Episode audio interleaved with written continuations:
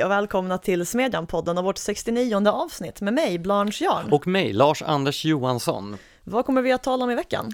Idag kommer vi att tala om eh, den sexistiska reklamombudsmannen. Vi ska Fy. prata om direktörerna och bildningen och vi ska tala om den långa marschen genom Buckingham Palace. Men först veckans nyheter. Ja, det har varit ett nytt men dessvärre, dessbättre naturligtvis misslyckat terrordåd i Norge med en eh, ung man som öppnade eld inuti en moské, eh, men som han blev övermannad av moskébesökarna och förde till rättvisan. Eh, han hade dock eh, mördat sin styvsyster Ja, innan eller det här om det var en adoptivsyster, men, eh, men innan han begav sig dit. En otroligt obehaglig historia. Eh, det, en positiv sak är väl att hittills har jag inte sett så hemskt många som har försökt spinna och göra politik på den här tragiska händelsen. Nej, alltså varken, varken försöka spä på spänningar mellan olika typer av extremister eller försöka göra vapenpolitik av det här eller någonting. Låt oss hoppas att det fortsätter så. I och för sig, Dagens Nyheter hade ju en artikel häromdagen om att eh, terroristen hade varit medlem i en skytteklubb. Sån här klassisk eh, Guilt by Association eh, nyhetsrapportering. Mm, Då vet vi var vi har skytteklubbarna runt om i Norge. Precis. Men eh, ja, i övrigt följer väl den här eh, extremisten eh, samma mönster som många andra terrorister. En eh, ensamvarg som agerar på egen hand men som kommer från ganska etablerad bakgrund vad jag förstod. Han, trots att han bara är 21 år gammal så var han miljonär och ägde fastigheter och grejer. Ja, det är socioekonomiska förklaringarna till varför någon ballar ur totalt verkar inte riktigt hålla, i alla fall i det här fallet. Och den som vill veta varför socioekonomiska förklaringar till kriminalitet och annat är dåliga kan lyssna på vårt avsnitt med Amir Sariaslan som vi släppte för några veckor sedan. Där han reder ut forskningsläget kring de här frågorna. Precis. Uh, in other news så vill Socialdemokraternas ungdomsförbund SSU förbjuda allting. Ja, de har alltså kongress nu i Karlstad, ska välja ny förbundsordförande bland annat och så är det ett antal olika förslag som har läckt ut i medierna. Eh, ja, precis. Det var ju till exempel det uppmärksammade förslaget att införa vegonorm i all offentlig verksamhet, det vill säga förskolor, skolor, sjukvården eh, och äldrevården, vilket ju tyder på en viss bristande förståelse för hur äldrevården funkar. Alltså, det är ju svårt att få många äldre människor att få i sig tillräckligt med protein och sådana saker och mat kan också vara starkt emotionell för människor, alltså så här barndomens husmanskost och sådana här saker. Så det är ju inte ett sätt för SSU att verka som ett särskilt människovänligt och trevligt förbund. För nej, men framförallt så är det ju det här synsättet att när någon då hamnar inom vården eller inom eh, äldreomsorgen då ska den plötsligt betraktas som någon slags statlig egendom som då de sociala ingenjörerna kan förfoga över hur de vill. Ja, och om man ska anlägga ett klassperspektiv på det här så innebär det ju att bara den som har råd att ta med sin egen mat i skolan eller att köpa hem egen mat när den sitter i, på ett ålderdomshem är den som ska kunna unna sig att äta kött. Och det är ju kanske inte helt i linje med vad man kan tro att arbetarrörelsen borde stå för. Däremot så har väl det här förslaget inte, eller hade i alla fall inte, när vi läste om det, eh, klubbat igenom. Men jag såg att eh, förbundsordföranden Filip Botström hade uttalat sig positivt om förslaget. Ja, sen finns även förslaget att förbjuda inrikesflyg mellan Stockholm, Göteborg och Malmö eh, och på sikt även förbjuda bensin och kärnkraft. Vad som återstår kommer att vara vedeldade brasor och eh, lådcyklar. Sen ännu fler socialdemokratiska nyheter. Den eh, politiskt sakkunnige, det är ju för övrigt ett extremt märkligt begrepp. Jo, men det låter lite kul när man förkortar det till poolsak. Eh, Joel Stade på regeringskansliet har eh, twittrat om att alla de åtgärder som krävs för att undvika en katastrofal global uppvärmning handlar om att inskränka äganderätten. Vi har alltså att välja mellan en katastrofal global uppvärmning och ett kommunistiskt helvete. Ja, det verkar som att det pågår en radikalisering inte bara inom SSU utan också inom det socialdemokratiska arbetarpartiet. Om det kommer att leda till framgångar för partiet i opinionssiffrorna återstår ännu att se. Mm, annars är det ju tur att det har SSU som gör ett så himla bra intryck varje gång det figurerar i media. Vi går vidare till dagens första huvudämne då. Du har rasat din vana trogen mot reklamombudsmannen. Det har Vad hänt ett par nu- gånger när vi är Vad har nu eh, denna ombudsman, är det inte för övrigt ganska kränkande att det är en man? Ombudspersonen. Jag har hört personer använda ordet ombudshen, men jag kommer att vägra. Men ja, reklamombudsmannen har avslöjats som en sexistisk institution av internetleverantören Bahnhof. Det gick till så här. I höstas fälldes Bahnhof för en eh, jobbannons som använde en populär eh, sån här internetmeme eh, där en kille går hand i hand med en tjej och så kastar han en eh, gillande blick efter en annan tjej. Ja, en väldigt vanligt förekommande meme som eh, har använts i alla möjliga sammanhang. De flesta torde ha sett den. Precis. Eh, och här så skulle då den första tjejen symbolisera ditt nuvarande jobb och den andra skulle symbolisera Bahnhof. Så budskapet var alltså att du kanske borde se dig om efter ett mer attraktivt alternativ till din nuvarande arbetsplats. En ganska platt humoristisk poäng, men som alla förstår. Ja, lite småkul kan man väl ändå tycka att den är. Men eh, Ja, och humorn består ju just i att man har sett den här memen delas om och om igen i alla möjliga sammanhang. Det var ju det som var det roliga i annonsen. Ja.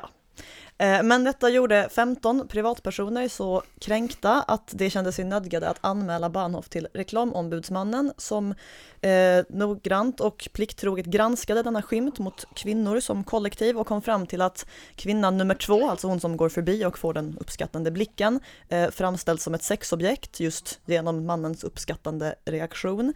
Eh, samt att kvinnorna, till skillnad från mannen, inte framställs som individer utan som arbetsplatser. Skulle du vilja bli framställd som som en arbetsplatsbransch? Piece of work. Nej, jag hade förstås känt mig djupt sårad och hört av mig till alla ombudsmän jag kunnat komma på. Eh, dessutom hade Bahnhof enligt reklamombudsmannen förmedlat eh, en stereotyp bild av att män ser på kvinnor som att de är utbytbara på samma sätt som ett byte av arbetsplats, vilket är nedvärderande. Eh, insikten att vi lever i ett modernt samhälle där man får lämna såväl relationer som äktenskap och det är ganska socialt accepterat. Precis, den verkar inte ha slagit reklamombudsmannen. Jag tror att de flesta av oss tycker det är rätt positivt att partners ibland kan vara utbytbara, men det, det får stå för reklamombudsmannen. Hur som helst så fälldes då Bahnhof för könsdiskriminerande reklam. Sen i februari i år så behövde Bahnhof på nytt rekrytera och då använde Bahnhof återigen ett fotografi av en person som går arm i arm med en annan och ser uppskattande på en tredje.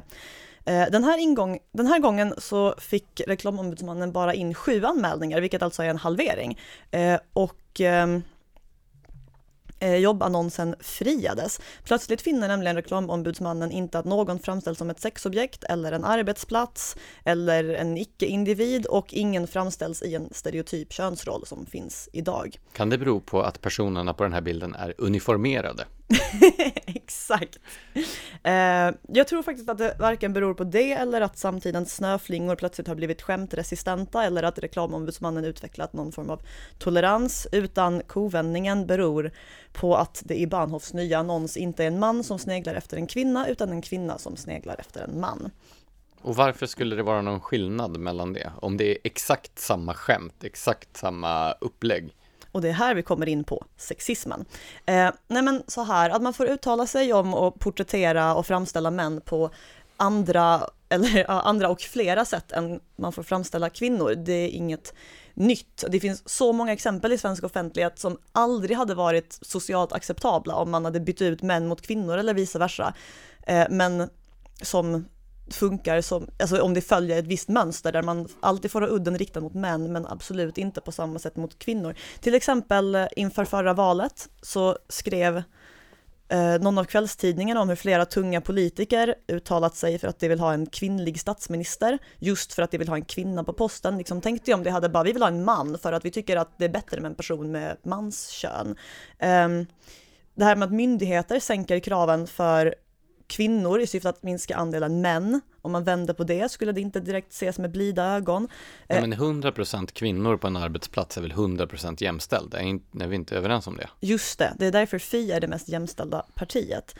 Eh, Eller det här med, för, tänk, alltså tänk om företag helt opåkallat skulle börja varna för giftig kvinnlighet och farlig femininitet i sina reklamfilmer eller kända popartister skulle säga sig hata kvinnor i grupp och mötas av hyllningar. Alltså, allt, allt det här låter Jag trodde väldigt... det var det som gangsterrappen gick ut på. Nej, jag tror inte det behöver vara i grupp där, jag tror man kan Okej. vara lite mer flytande. Men jo, Ehm, det är dock kanske inte riktigt det gangsterrappen hyllas för. Eh, men hur som helst, det här exemplen lät främmande eftersom det är främmande i svensk offentlighet. I teorin så är det extremt få som förespråkar könsdiskriminering eller försvarar sexism, men i praktiken är det här fenomenen fullt socialt acceptabla så länge de har udden riktade mot män. Ehm, um, de här dubbla måttstockarna um, som så många i offentligheten och bland institutioner använder sig av är i sig en form av diskriminering. Alltså både sexism och diskriminering är ju könsblinda företeelser. Det kan drabba män lika väl som kvinnor. Det handlar bara om att det ena könet behandlas sämre än det andra. Eh, reklamombudsmannen försöker dölja sina dubbla måttstockar bakom påståendet att enbart vissa stereotyper och könsroller existerar idag och alltså bara reklam som förstärker dessa stereotyper är problematisk Men du har genomskådat dem. om jag har. Nej men alltså det ironiska i sammanhanget är att reklamombudsmannen själv förstärker den mest tröttsamma och allestädes närvarande av alla samtida stereotyper, nämligen idén att kvinnor är psykiskt svagare än män och till varje pris behöver skyddas från skämt och elakheter och småroliga jobbannonser baserade på internetmemes. Ehm, medan män då förväntas kunna ta det här med en axelryckning. Och det är en rimlig förväntning. Alltså man ska kunna hantera att någon skämtar om såväl män som kvinnor. Det här är inte ens ett skämt om män eller kvinnor, det är en jobbannons för guds skull. Men Poängen är att när reklamombudsmannen anklagar Bahnhof för könsdiskriminering så kastar den verkligen sten i glashus. För det är inte Bahnhofs annonser som är problemet, utan hur reklamombudsmannen reagerar på dem, som att kvinnor är ja, men, psykiskt svagare. Där var genomskådningen. Ja, och när vi ändå håller på och talar om dubbla måttstockar så kan vi gå in på nästa ämne, nämligen min artikel om bildningen och direktörerna, eller eh, rättare sagt uppfattningarna kring detta. Och det bygger ju egentligen på en nyhet som kom redan i början av juli, men vi ligger ju lite efter här på grund av eh, Att det var bättre förr. Ja, det var bättre i början av juli. ja, eh, nej men det finns en eh, ofta återberättad anekdot om att franska direktörer skulle undvika att äta lunch med svenska motsvarigheter eftersom de anser att de här är bildade och, det vill säga obildade och därför tråkiga att konversera med. Ja, det är någonting om att de bara pratar om golf och aktier eller? Precis.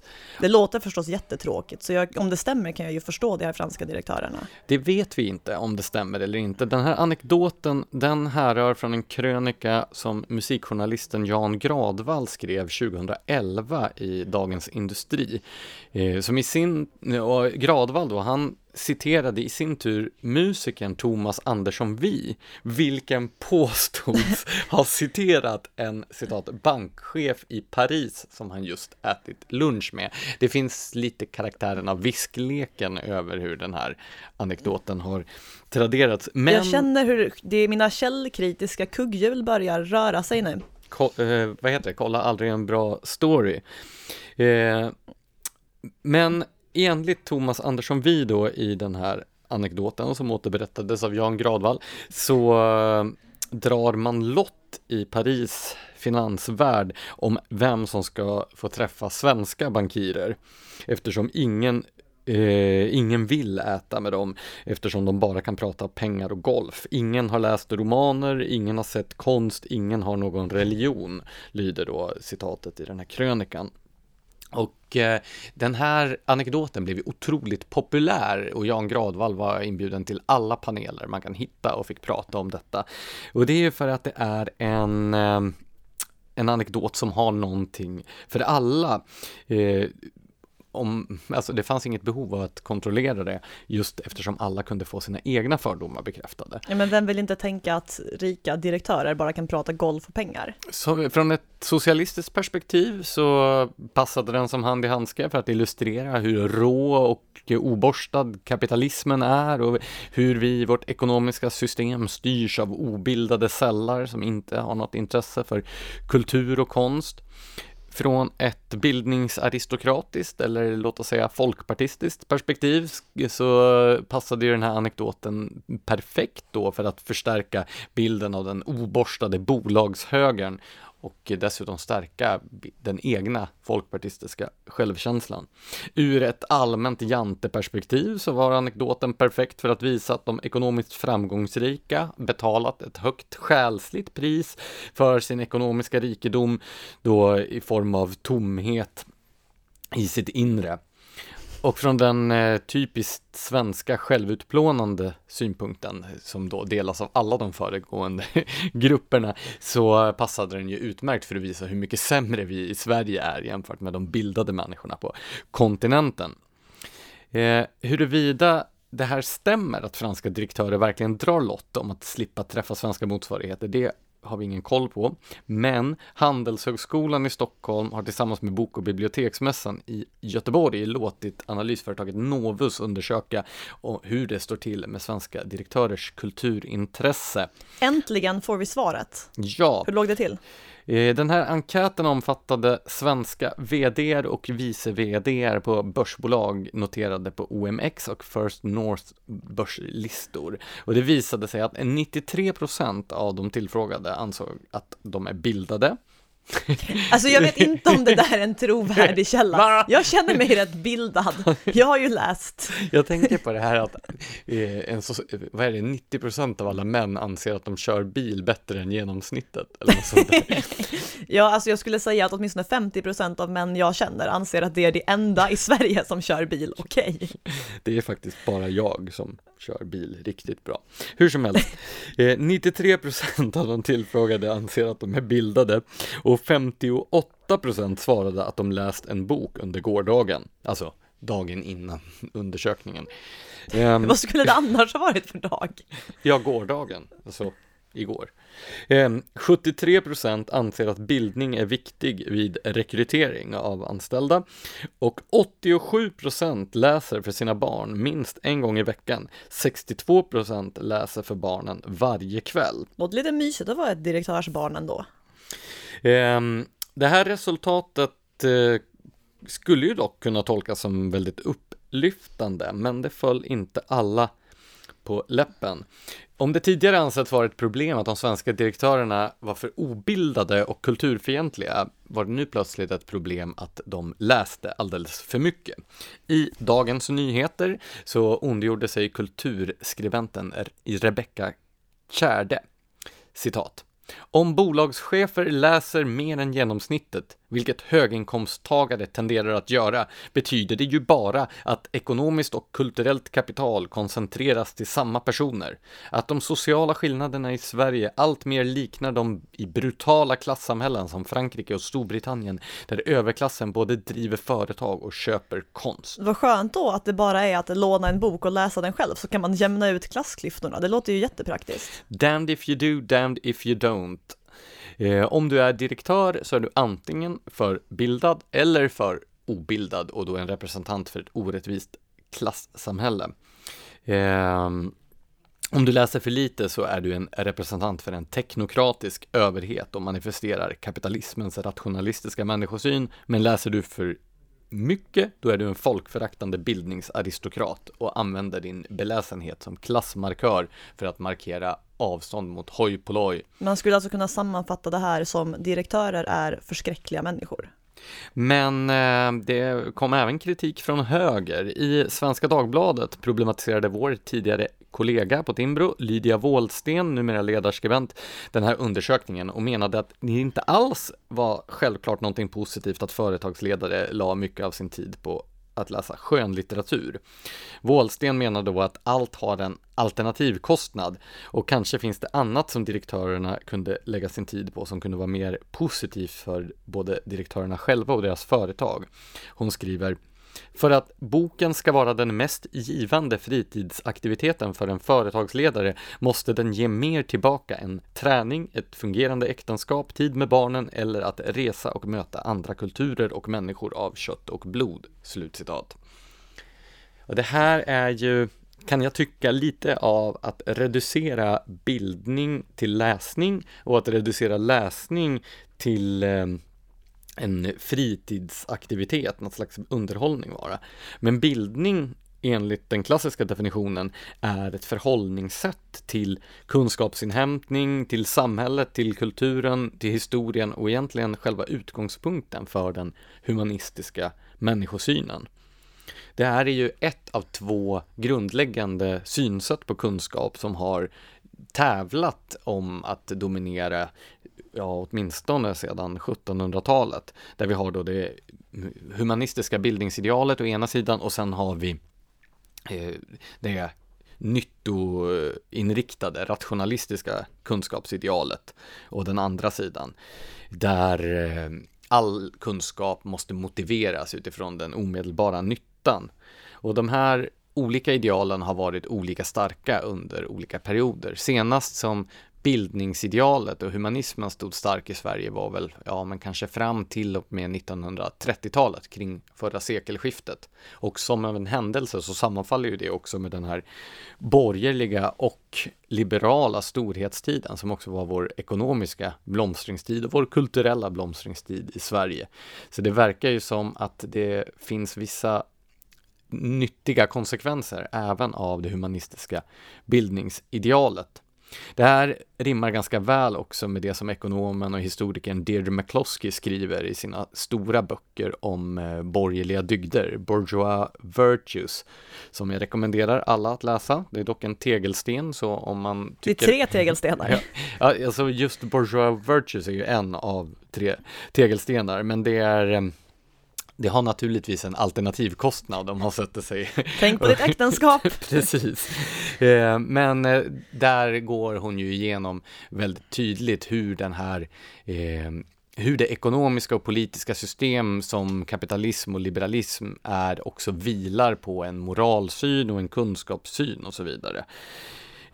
Och det var kring förra sekelskiftet som det här idealet stod starkt eh, under den borgerliga guldåldern, så det stämmer ju bra med McCloskeys tes. Det här var en borgerlighet som värderade kunskap för kunskapens egen skull och som förespråkade en individualism där den enskilde formades genom att förstå de sammanhang i vilka hon ingick. Och för att förstå de här sammanhangen så måste man söka sig bakåt i kulturhistorien det klassiska bildningsidealet bygger ju på att man börjar längst bak och sen så skaffar man kunskap genom att arbeta sig framåt i historien och kulturhistorien så att man hela tiden förstår det som har kommit före. Eh, och för eh, den här humanistiskt orienterade borgerligheten så var det också självklart att överskott från näringsverksamhet användes för att investera i samhällsnyttiga verksamheter som till exempel kultur. I eh, de städer som blomstrade under den perioden så finns det fortfarande idag ofta rika stiftelser som delar ut pengar, stipendier till författare, konstnärer och så vidare och bidrar till offentliga inköp av konst. Så eh, ja, men Göteborg har ju varit, nästan varenda eh, viktig institution ett namn efter då en rik mecenat någon gång långt tillbaka i historien. Ja, den här idén att bildning och sånt bara skulle gagna folk högst upp i toppskiktet av samhället bara för att det råkar vara det, dem som har mest pengar och möjlighet att ta del av den själva, att köpa in konst och sånt, den motbevisas ju ganska effektivt av det. Det finns ju verkligen en, ja men en trickle down effekt. Men sen under 1900-talet, eller åtminstone från 1930-talet och framåt så skulle det här bildningsidealet successivt urholkas och ersättas av ett mycket mer ingenjörsmässigt, socialt ingenjörsmässigt ideal eh, med den här nyttoorienterade kunskapssynen.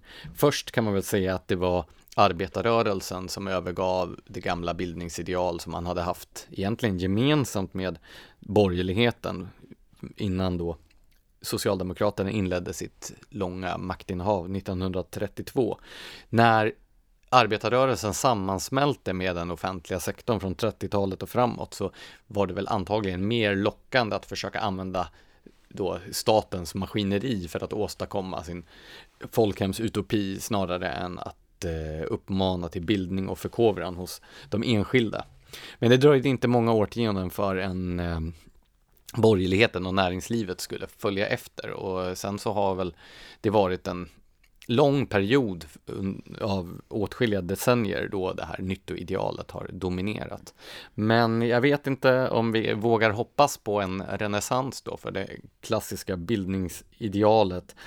En eh, kanske lite nedslående nyhet för den som eh, blev väldigt entusiastisk av Handelshögskolans och eh, Bokmässans undersökning av direktörernas läsvanor, det är väl då kanske den enkät som kom några dagar senare som Veckans Affärer hade gjort om vilka böcker som eh, svenska börs läser just nu. Och på den tio i topplistan så tronade storheter som Malena Ernman, Alex Schulman, Camilla Läckberg. Men alltså inte för att vara sån, men då kan man väl hellre sitta och prata golf? Det är helt enkelt samma böcker som folk i allmänhet läser. Vilket är synd för folk i allmänhet också. Så Rebecka Kärde kan alltså trösta sig med att den ekonomiska eliten inte utgör en bildningsaristokrati. Nej, och att det är väldigt lätt att skaffa sig ett eh, bildningsövertag över den som fokuserar på Erdman, Schulman och Läckberg. Så det här är ju jättebra nyheter för den som vill bedriva sin egen bildningsklasskamp underifrån. Ja, Apropå klasskamp, låt oss flytta oss in i det brittiska kungahuset. Ja, du har då skrivit Den långa marschen genom Buckingham Palace och eftersom jag då är en bildningsaristokrat så, anser, så inser jag att det här är en blinkning till den västtyske studentledaren Rudi Dutschkes begrepp Den långa marschen genom institutionerna. Men har verkligen den radikala socialistiska vänstern tagit sig ända in i det brittiska kungahuset? Alltså, jag skulle ju väldigt gärna vilja svara nej på den frågan, men tecknen har hopat sig.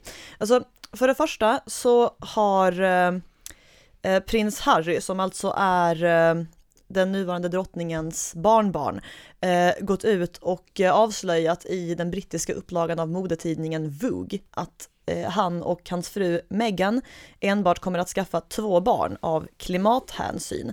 Eh, Meghan var i sin tur redaktör, gästredaktör för just det här numret av Vogue, eh, ett hedersuppdrag som bland annat inkluderade att formge omslaget. På det hade hon publicerat ett antal kvinnliga förebilder som hon hoppades skulle få läsarna att citat känna kollektivets styrka. Slut citat. Eh, och bland eh, de här kvinnliga förebilderna så fanns eh, Greta Thunberg, vilket svenska medier väldigt entusiastiskt har rapporterat om. Eh, intressant sak i sammanhanget, Greta Thunberg gjorde då en affär av att inte vilja flyga till London för att ta bilderna. Jag undrar hur fotografen tog sig från London till Stockholm, om han reste själv eller hade med sig ett entourage av kamerahanterare och sånt. Men det är för mig okänt, så jag lämnar det därhän. Men om man återgår till det här omslaget på Vogue så befinner sig Thunberg i ett eh, saftigt kändissällskap. Eh, vi har till exempel författaren Shimamanda Ngozi Adichie med reservationer för märkligt uttal, känd för essän Alla borde vara feminister. Eh, vi har skådespelaren och aktivisten Jane Fonda som stöttat allt från Greenpeace till Svarta Pantrarna och faktiskt besökte Sverige 2006 i syfte att ge Fi sitt stöd i valrörelsen. Vi har demokraten Michelle Obama och den socialdemokratiska Jacinda Ardern som är premiärminister på Nya Zeeland. Eh, mångfaldsaktivisten Sinéad Burke, en kroppspositivismaktivist och skådespelerska och så vidare. Eh, här kanske man får intrycket att urvalet har någon form av ideologisk slagsida, men om man får det intrycket gör man bäst att hålla tand för tunga. Eh, bland andra Harriet Hall som är skribent i brittiska The Independent har fastslagit att den som understår sig att rikta kritik mot det kungliga urvalet är misogyn och särskilt fientligt inställd till svarta kvinnor. Och det vill jag ju inte ge uttryck av att vara. Eh, så istället så passar jag på att, eh, eh att eh, berömma ehm, eh, hertiginnans woke inställning, hennes medvetenhet om de samtida viktiga hjärtefrågorna för eh, ledande etablissemang och politiker och så vidare. Eh, hon är helt enkelt väldigt kortsiktigt PR-smart. Alltså hon var ju skådespelerska innan hon blev eh, ingift i det brittiska kungahuset och där är ju en stor del av karriären baserad på att man måste hålla sig populär för att behålla sin publik. Eh, och det går ju att delvis överföra den principen på kungligheter för att eh, behålla folkets stöd som det ju på lång sikt behöver för att finnas kvar så måste det hålla sig populära. Och mycket riktigt har ju Harrys och Megans medvetna politiska linje mötts av entusiasm i media och inflytelserika etablissemangskretsar och så vidare där feminism och klimatångest och kroppsaktivism står väldigt högt på agendan just nu. Det är dock inte säkert att alla eller ens en majoritet av det brittiska kungahusets undersåtar känner likadant och det är där jag menar med att strategin kanske är kortsiktigt smart men på lång sikt så kan den snarare komma att alienera det brittiska kungahuset i framtiden.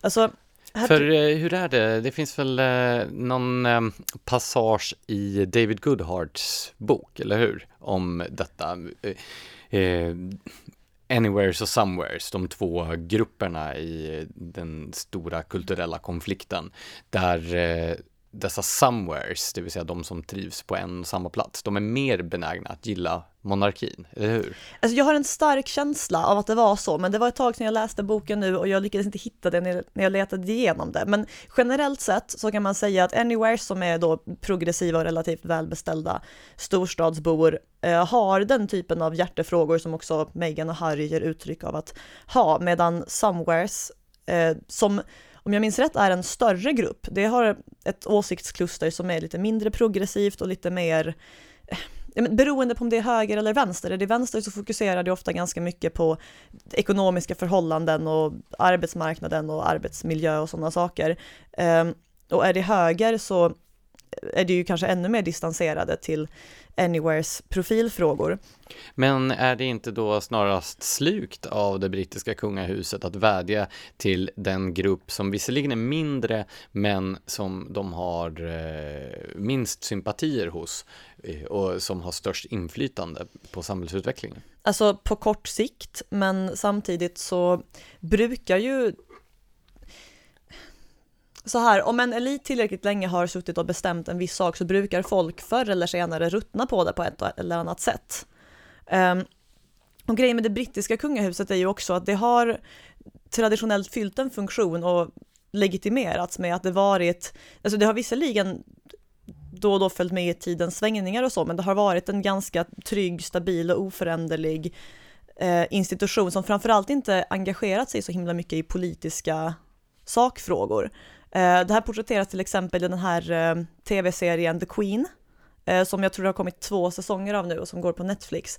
Men det här att just i syfte att skapa stabilitet så har den nuvarande drottningen låtit bli att ge sig in i den här sortens moderna debatter. För grejen är att vad som är på modet, vad det finns för politiska profilfrågor som intresserar folk, eller i alla fall anywheres för tillfället, det skiftar då och då. Och då kan man väldigt lätt och snabbt bli lite daterad. Um, Men prins Charles har ju inte eh, hemfallit åt den här typen av ställningstaganden. Nej, och han kommer ju före i tronföljden. Men efter honom kommer ju millenniegenerationen och den verkar ha tagit en del av eh, vad man kan kalla identitetsvänsterns problemformuleringar och världsbild och sånt och tagit den med sig in i Buckingham Palace. Eh, Men tror du inte att det bara är opportunism? Tror du att de har omfamnat de här åsikterna? Alltså, det är ju inte som att jag tror att det är några övertygade ideologer som brinner för det ena eller det andra, men alltså en världsbild som man har anammat halvt eller helt omedvetet kan ju fortfarande sitta rätt djupt. Och samma sak med de problemformuleringar man köper. Um, och den här långa marschen genom institutionerna som vi brukar ta upp i påfallande många sammanhang. Den har ju varit vänsterns huvudstrategi i många decennier nu och har dess problemformuleringar lyckats sippra hela vägen in i Buckingham Palace. Då är frågan vilka institutioner finns kvar som inte delar den här världsbilden? Så varför ska man från ett frihetligt perspektiv engagera sig i det brittiska kungahusets göranden och låtanden? Eh, ja, det är ju inte bara för att det stör mig att det Eh, att det brittiska hertigparet av Sussex engagerar sig i en massa frågor som jag tycker är lite så här larvigt publikfriande, utan om man har, om man själv har eh, en motståndare till identitetspolitik helt enkelt med allt vad det innebär, så är det faktiskt ett oroväckande tecken i tiden att även en institution som traditionellt sett har stått så långt från den identitetspolitiska idésfären där man ska, du vet, känna kollektivets kraft och de här grejerna, då är det här Ja, men det är en problematisk utveckling. Generellt sett så talas det ju väldigt mycket just nu om att vi har så mycket att känna oss positiva till i utvecklingen i världen idag. Så statistiskt sett så blir det mycket bättre och fattigdomen och klyftor och allt möjligt. Så här, mycket går i en positiv riktning, men det är de institutioner som formar tänkandet och liksom sätter agendan för framtiden, där problem alltid börjar dyka upp horisonten först. Alltså det som diskuteras Eh, bland intellektuella eller bland andra typer av eliter som till exempel det brittiska kungahuset idag är det som kommer att få genomslag i politiken om några decennier. Och då är det inte jätteupplyftande att se brittiska kungligheter sprida identitetspolitiska idéer och ha en sån politisk slagsida så öppet.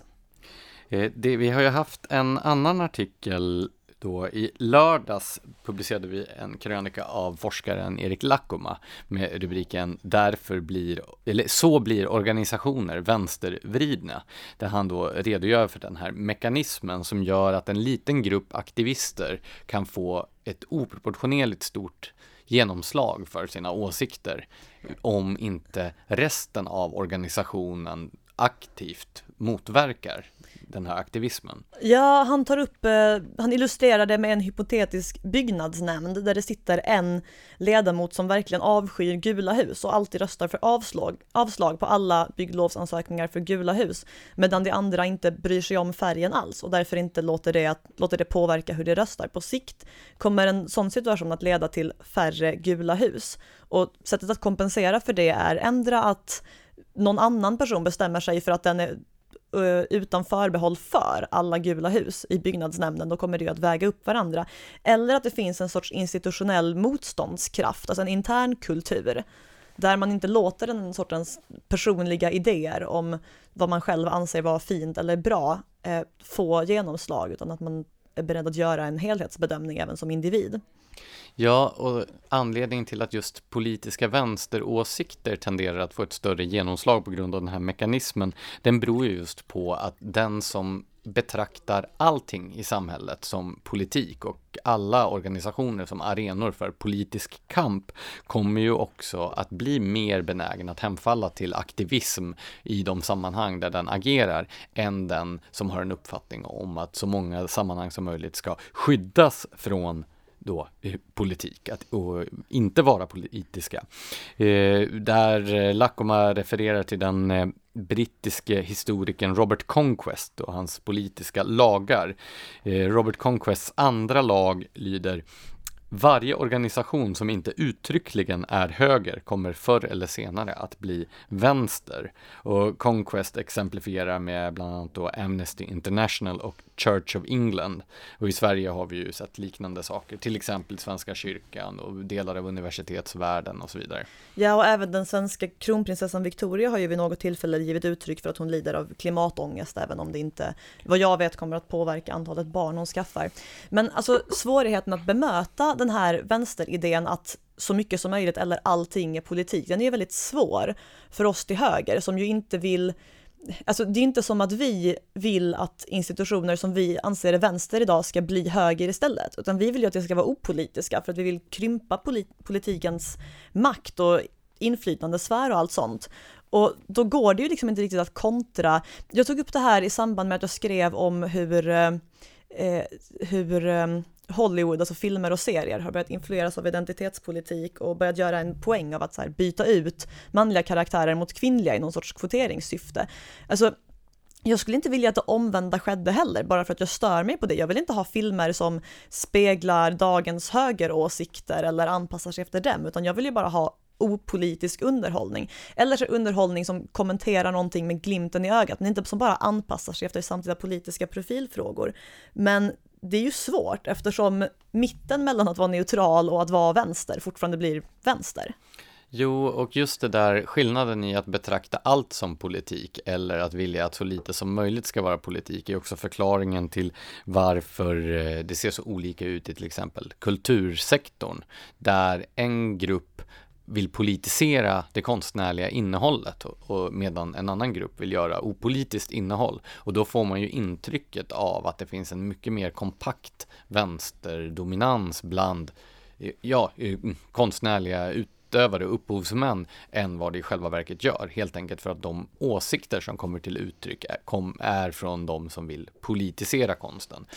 Ja, alltså du har väl tagit upp, var det tidigare i år, Sverigedemokraternas kulturpolitik, lite i ljuset av det här, för att det försöker ju i mångt och mycket göra den alltså motsatta strategin, att politisera kulturen högerut istället för att förenkla det.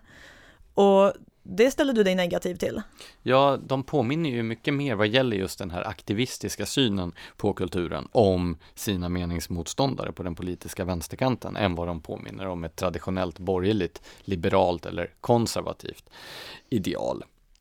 Ska vi eh, börja avrunda det här avsnittet. Det får bli ett lite kortare avsnitt den här veckan, men det beror ju helt enkelt på att vi under semestertider har publicerat färre artiklar och att vi beger oss till eh, Lettland den här helgen. Vad ska vi göra där? Vi ska lära oss ännu mer om grävande journalistik, så tag varning alla som har någonting att dölja smutsigt mjöl i påsen. Jag vet inte riktigt. Eh, sen har jag också fått in en begäran om eh, rättelse. Eh, av en, eh, eller från en eh, jurist i min nära omgivning, en väldigt uppskattad person från mig personligen, som har noterat att jag och eventuellt även du har använt en svepande generalisering om jurister som mindre bildade människor som slutar läsa skönlitteratur efter juristutbildningen. Det, Vem hade sagt så? Jag, och du kan eventuellt ha instämt, men jag är osäker. Hur som helst så är rättelse begärd och ska verkställas. Det gäller givetvis inte alla jurister och många av dem är väldigt trevliga människor. I övrigt så vill Smedjans redaktion givetvis rekommendera er att följa oss i alla sociala medier ni kan tänkas hitta, skriva uppskattande mejl åt oss, eh, ge oss eh, fem stjärnor eller vad nu maxantalet är i diverse poddappar och ha en riktigt trevlig helg. Tack för att ni har lyssnat.